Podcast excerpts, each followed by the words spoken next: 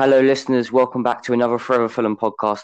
Today, we'll be looking back at the chaotic 3 3 draw at Kenilworth Road in Luton yesterday, and we'll be looking ahead to Stoke at the cottage in two days' time. I'm joined by Hal. Hello, everyone, and we'll be looking at two shambolic defences from Luton Town, a club um, up north, and a Fulham, who are further down south. And also, we'll be looking at obviously the Stoke game at the cottage. Unfortunately, I can't go, but hopefully, that should be a secured win. But looking at the Luton game, I'm not really sure. However, let's start with the Luton game. The first goal that went in just shocked me. Alfie oh. Massive mistake, and it was just an easy goal for Luton. Rocco, what are your thoughts? We we all came into the game thinking it's the classic Fulham fans. We say, "Oh, we're probably going to sweep aside the Hatters, three-one Fulham, two-nil Fulham," but as usual, Mawson makes another mistake, and we concede really early, and we never really fight back. This time we did, but it, we never do that well when we concede early on. It was just a bad, yeah. bad confidence.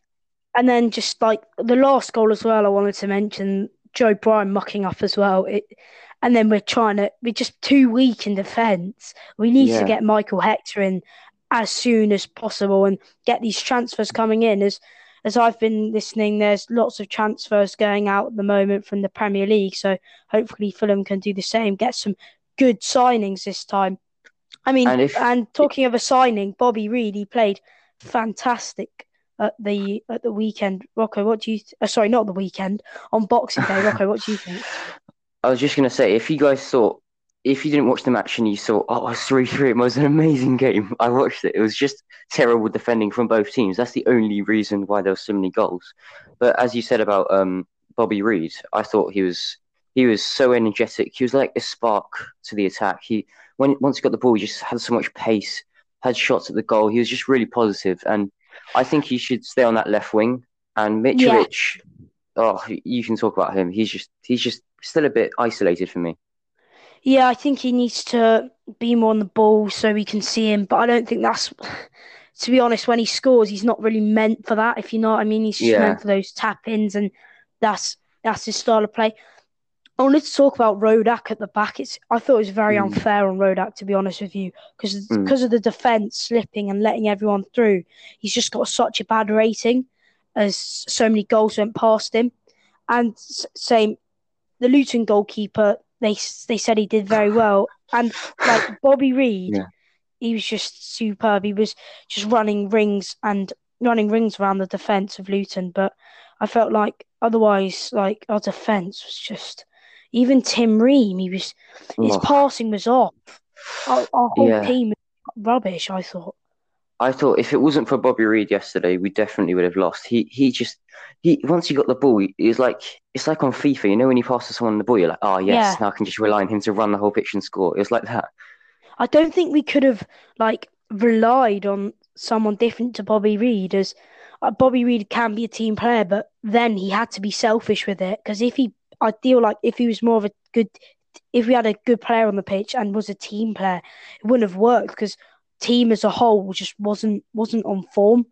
I think that Bobby Reid brought something by himself to get yeah. those two goals, which um, which helped us with the draw.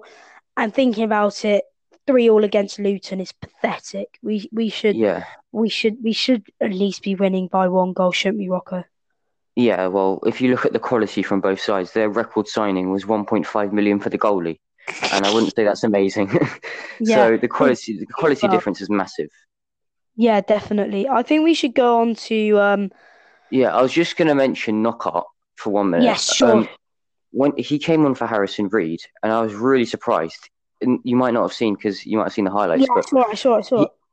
He, he he he just he had he was really fast and he was much better than Cavaleiro did yesterday and I think he deserves a place for Stoke which we'll go on to now definitely a lot more skillful and I think he, we need people to run rings around um, and give produce more chances against Stoke I mean Stoke oh oh you should have seen it their last game against Sheffield Wednesday yeah.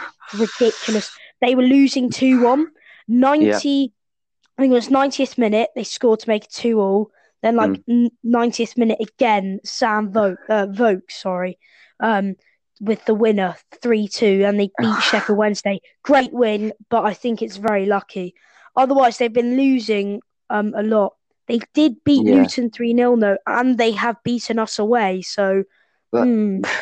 if you look at their place in the table, they're 21st, and that's if you look at Stokes' quality, that's not good enough for them. They, they do have some great players, but I think they've got Jack Butland in goal. He he was playing for England for a bit, and they deserve to be. Well, they don't deserve to be higher, but their quality should be higher. And yeah, definitely. We, Fulham should Fulham should win, but like you never know because Fulham are so inconsistent. Yeah, and same same with Stoke. I think they're quite inconsistent. One week they can absolutely batter people like Luton and beat good teams like Sheffield Wednesday, but mm. other weeks they can do badly, like drawing to Reading nil nil, losing to Middlesbrough two one. So I think that it'll be a surprising game, and I, I just I I for me I will make a score prediction but I'm definitely not relying on it because it's such a difficult game to predict. I'm going to go mm. with um, uh, so difficult. Two, three, one to Stoke. Oh wow! Surprise us, yeah. That came wow. out. That surprised me a lot. well, I, I'm I'm basically definite that we're going to concede at least two goals. yeah our defense is shocking. I, I just can't wait for Hector to come in in January. I know, like he might not even be that good, but I just want a, a different different factors of a team, a bit of pace, because Morton Ream looks so tired at the moment, and that's not good. Yeah, I just wanted to talk about um, some of the uh, the Signing. team. Yeah, the signings. Oh, They've yeah. got like Mark Duffy from Sheffield United and they have lost quite a lot of good players, but their their squad's still good. They got like Matt Lucas, who's who's who's really good at the moment, and they got Charlie Adams. So they've got a good team. They just I don't think they're very consistent. They've also yeah they've had lots of losses in players. So yeah, they're not very consistent team. yeah, eyes. I th- I think my prediction would probably be like a a two two draw, like probably a lot of goals because both. I'm not sure about Stokes' defense, but I think both defenses are quite poor, and I think they'll concede quite a lot of goals. So I think I'll, like a, a, a big draw, like a two two draw. Okay, cool. I think that wraps up the podcast, doesn't it, Rocco? Yeah. Yeah. So um, our next podcast will probably be after Stoke. I think it's before yeah. Reading. I'm not sure. After Stoke, I think maybe the day before New Year's Day. Yeah. So yeah, New Year's. Eve special. Yeah, New Year's Eve around then. All right. Okay. Cool. We'll see so, you then, everybody. Yeah, and you what? You what?